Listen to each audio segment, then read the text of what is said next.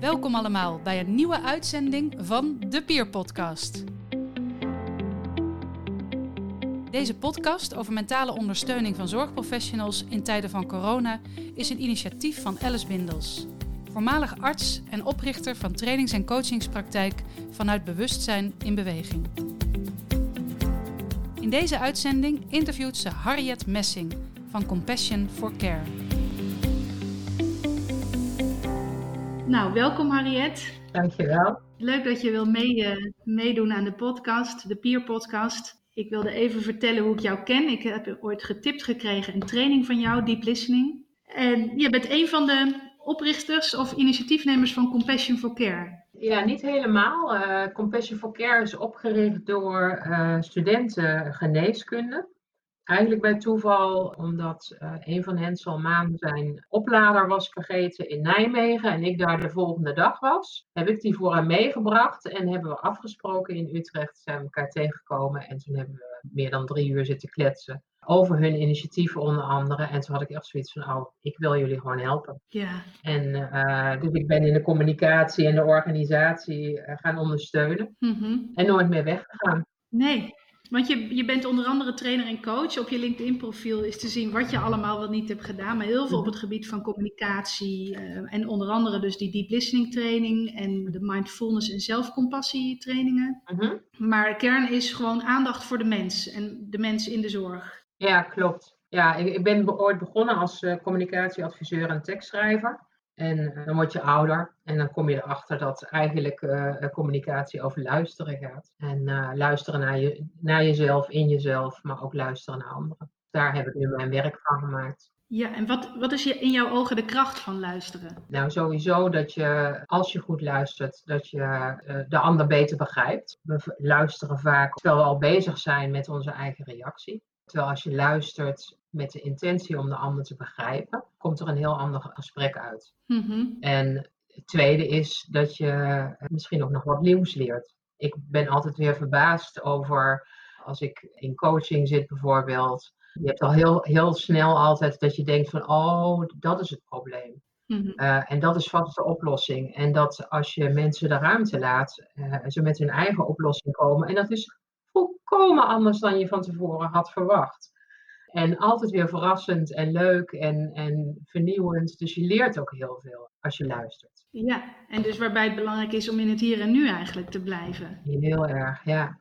En hoe kan het luisterend oor een zorgprofessional helpen in deze tijd, denk jij? Ja, het belangrijkste denk ik van een luisterend oor is dat er geen agenda is. Dus dat, dat je niet de agenda hebt bijvoorbeeld aan het einde van dit gesprek moet die ander zich beter voelen of moet hij zichzelf snappen of wat dan ook. Maar dat je echt alleen maar luistert om, ja het luisteren is eigenlijk de interventie. En de ander de, de ruimte biedt om in zichzelf te gaan ontdekken van hé hey, wat heb ik nou eigenlijk nodig of wat is er allemaal bij mij. Ja. Die vraag van wat heb ik nou eigenlijk nodig hoeft nog niet eens gesteld te worden. Maar wat is er allemaal?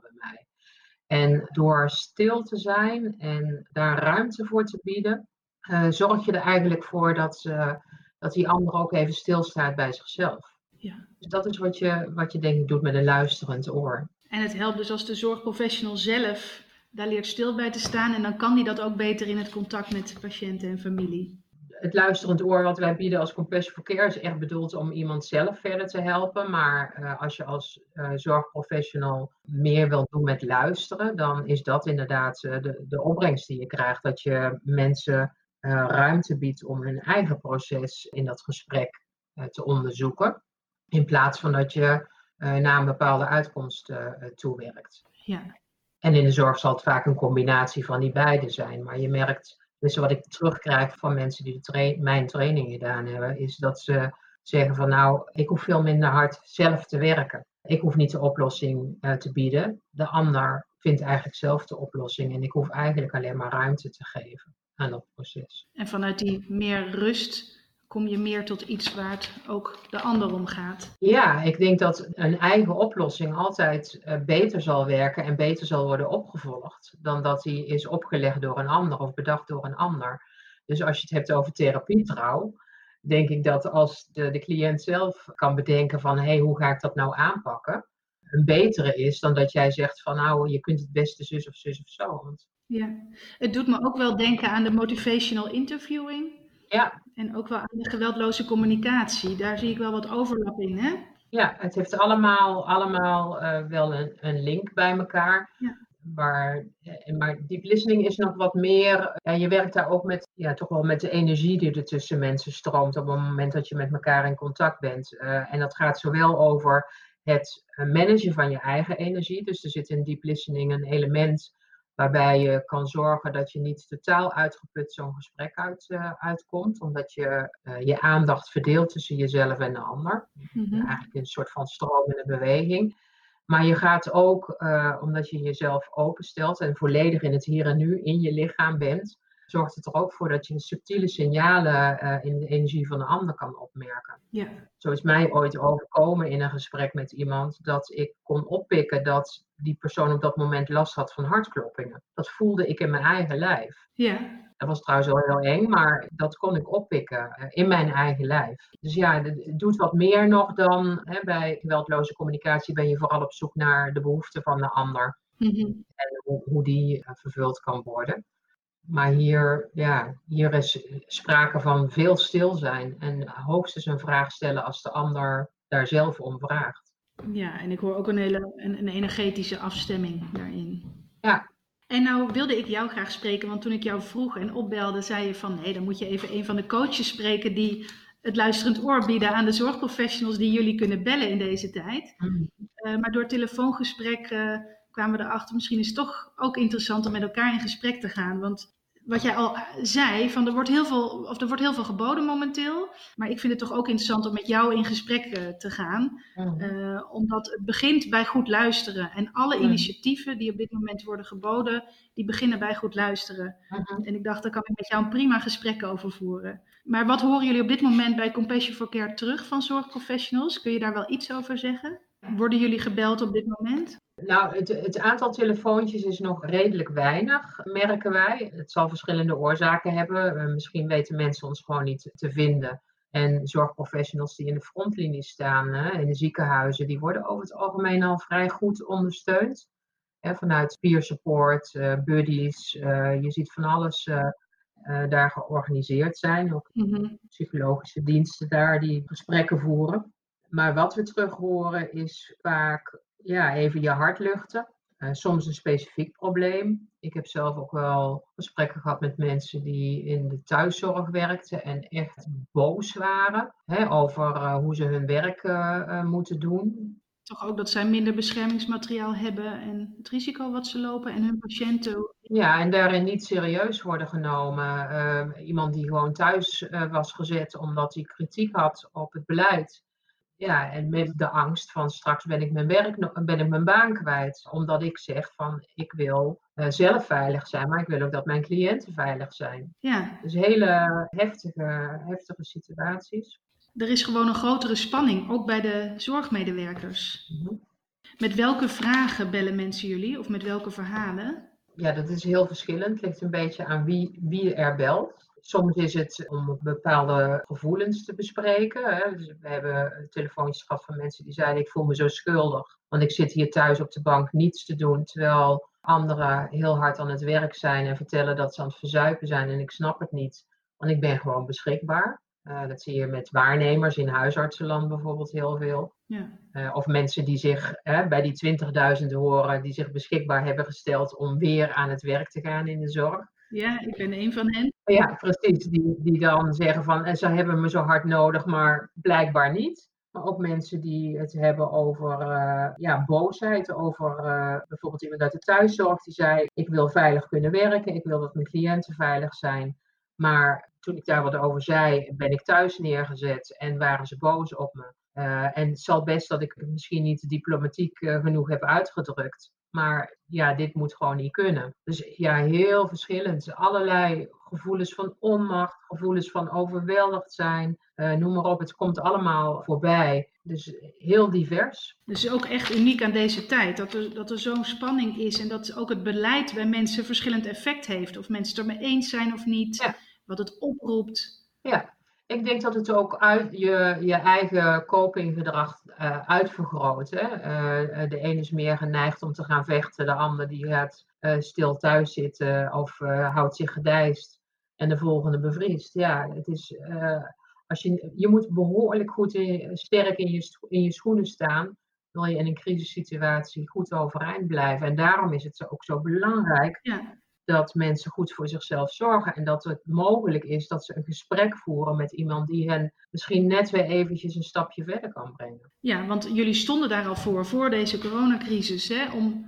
om die bevlogenheid en die zelfcompassie, maar ook opvang naar medische incidenten. Dat zag ik allemaal op jullie website, om die te bevorderen, om, om daar mhm. aandacht voor te hebben. Ja, ja, wat gun je iedere zorgprofessional extra nu in deze tijd van corona? Wat ik hen gun is dat zij het inzicht zullen hebben dat wat ze doen genoeg is en dat, het, dat ze niet meer kunnen doen dan ze doen.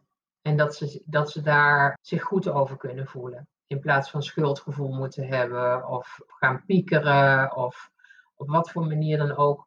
Want in een crisis kan je niet meer doen dan je, dan je doet. Ja. ja. En dat wou ik eerder zeggen, van als er zoveel extra spanning is voor iedereen, dan mm. is goed luisteren vaak een extra uitdaging volgens mij. Ja. Zie jij dat ook? Nou, onder stress uh, presteert niemand uh, heel best natuurlijk. Hè? Dus als jij gestrest bent en je wordt ook nog gevraagd en je hebt het druk en je wordt ook nog gevraagd naar iemand goed te luisteren, ja, dat kan best een uitdaging zijn. Plus dat mensen, als ze niet getraind zijn, toch de neiging hebben om te zeggen van, oh ja, dat heb ik ook. dus dat je niet bezig bent met die andere ruimte geven, maar dat je ook je eigen verhaal erin wil pluggen. En dat is nou juist niet de bedoeling als je luistert naar iemand die echt even zijn verhaal kwijt moet. Mhm. Dan doe jij er even niet toe, dan ben je dienend aan die ander. Maar op die manier doe je er wel toe, toch? Ja, doe je er heel erg toe zelfs. Ja, het is heel belangrijk wat je, daar, uh, wat je daarin doet. En dat is het fijne van even praten met iemand die niet je collega heeft belang bij. Uh, die kan bang worden bijvoorbeeld als jij echt in paniek bent. Want die moet met jou samenwerken. Kan je, kan je nog wel goed samenwerken als die ander zo in paniek is? Of als die misschien wel over het, over het randje dreigt te gaan. Oh jee, dan krijg ik het nog drukker. Dus er zit een belang. En thuis is er ook een belang. Want als jij daar enge verhalen gaat vertellen, je wil niet dat het thuisfront zich onnodig zorgen maakt over jou. Dus dan is het heel lekker om met iemand te kunnen praten die totaal geen belang heeft bij wat jij te vertellen heeft, behalve dan er zijn voor jou. Ja, maar daarmee vind ik het ook zo mooi wat jullie bieden. Want ook al zal niet iedereen bellen, omdat ze ook andere wegen hebben, Ehm, de boodschap is wel dat het van belang is. Mhm. En daarmee wordt het hopelijk ook normaler. Ja. Uh, dus eigenlijk wat jullie bieden staat nu extra in de aandacht volgens mij. Klopt, ja. Wij, wij waren er best wel vroeg bij. Ik heb het nog even uh, na zitten zoeken straks. De, de, tweede week van maart zijn wij al aan het denken geslagen van... hé, hey, wat zouden we kunnen doen? Want we willen iets doen. En een van de eerste dingen die opkwam, uh, opkwam toen was ja, dat luisterend oor bieden. Dus dat, dat hadden we in een vloek en een zucht uh, inderdaad uh, online staan. En dan zie je dat, ja, dat is dan de kracht van een kleine organisatie die snel kan handelen, blijkbaar. Dat uh, duurde nog wel even voordat dat bij anderen ook allemaal besproken, georganiseerd, online gezet en noem maar op was. Daar waren we wel heel blij mee. Dus wij delen ook alle andere initiatieven op onze website. En daarnaast hebben wij ook uh, kleine dingetjes die je gewoon tijdens je werk kan doen. Hè? Dus tijdens het handen wassen, hoe kan je daar een rustmoment in bouwen? Even een wc-bezoek. Ja, op de wc, als je op de parkeerplaats staat, als je je beschermende kleding aan of uittrekt, of überhaupt je werkkleding aan en uittrekt. Allemaal van dat soort momenten die je kan gebruiken om je neurosysteem tot rust te brengen. En uh, dat helpt op een dag om momenten in te bouwen waarin je ja, echt bewust even ja, je lichaam uh, dat signaal geeft. Bij jezelf incheckt. Bij jezelf incheckt, maar ook bijvoorbeeld een intentie zet voor je volgende handeling. Uh, dat zijn allemaal momenten waarop je ervoor zorgt dat je aan het einde van de dag minder uitgeput bent. Ja, en dat las ik ook op de site. Een kleine verandering kan het hele systeem in beweging zetten.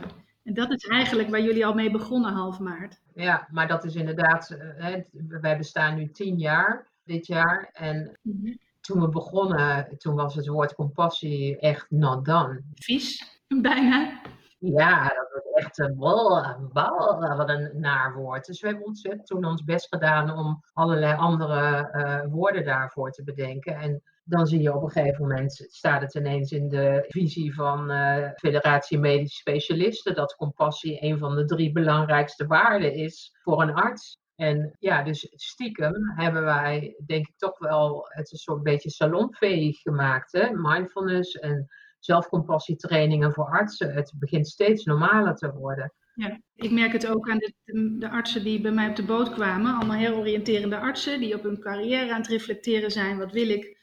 Bijna allemaal doen ze er wel of hebben ze al een training daarnaast gedaan. Die gaat over compassie. En ja. ja, mensen zijn echt breder aan het kijken om die mens in de zorg of in de zorgprofessional weer aandacht te geven. Precies. Precies. En het begint ook altijd bij jezelf. Hè? Want zorg is bij uitstek een relatiegericht beroep. Dus als jij niet goed in je vel zit, dan heeft dat zijn weerslag op de relatie met uh, de mensen waarvoor je zorgt. Dus het begint bij heel goed voor jezelf zorgen en weten wie je bent en noem maar op. Maar je bent gewoon zelf instrument in al je contacten. Absoluut, ja. Ja, het allerbelangrijkste instrument. En wat kan jullie stichting Compassion for Care zoal bieden? Nou ja, we zijn een heel klein clubje, uh, nog steeds uh, volledig eh, bestaand uit vrijwilligers die allemaal hun eigen drukke baan erbij hebben.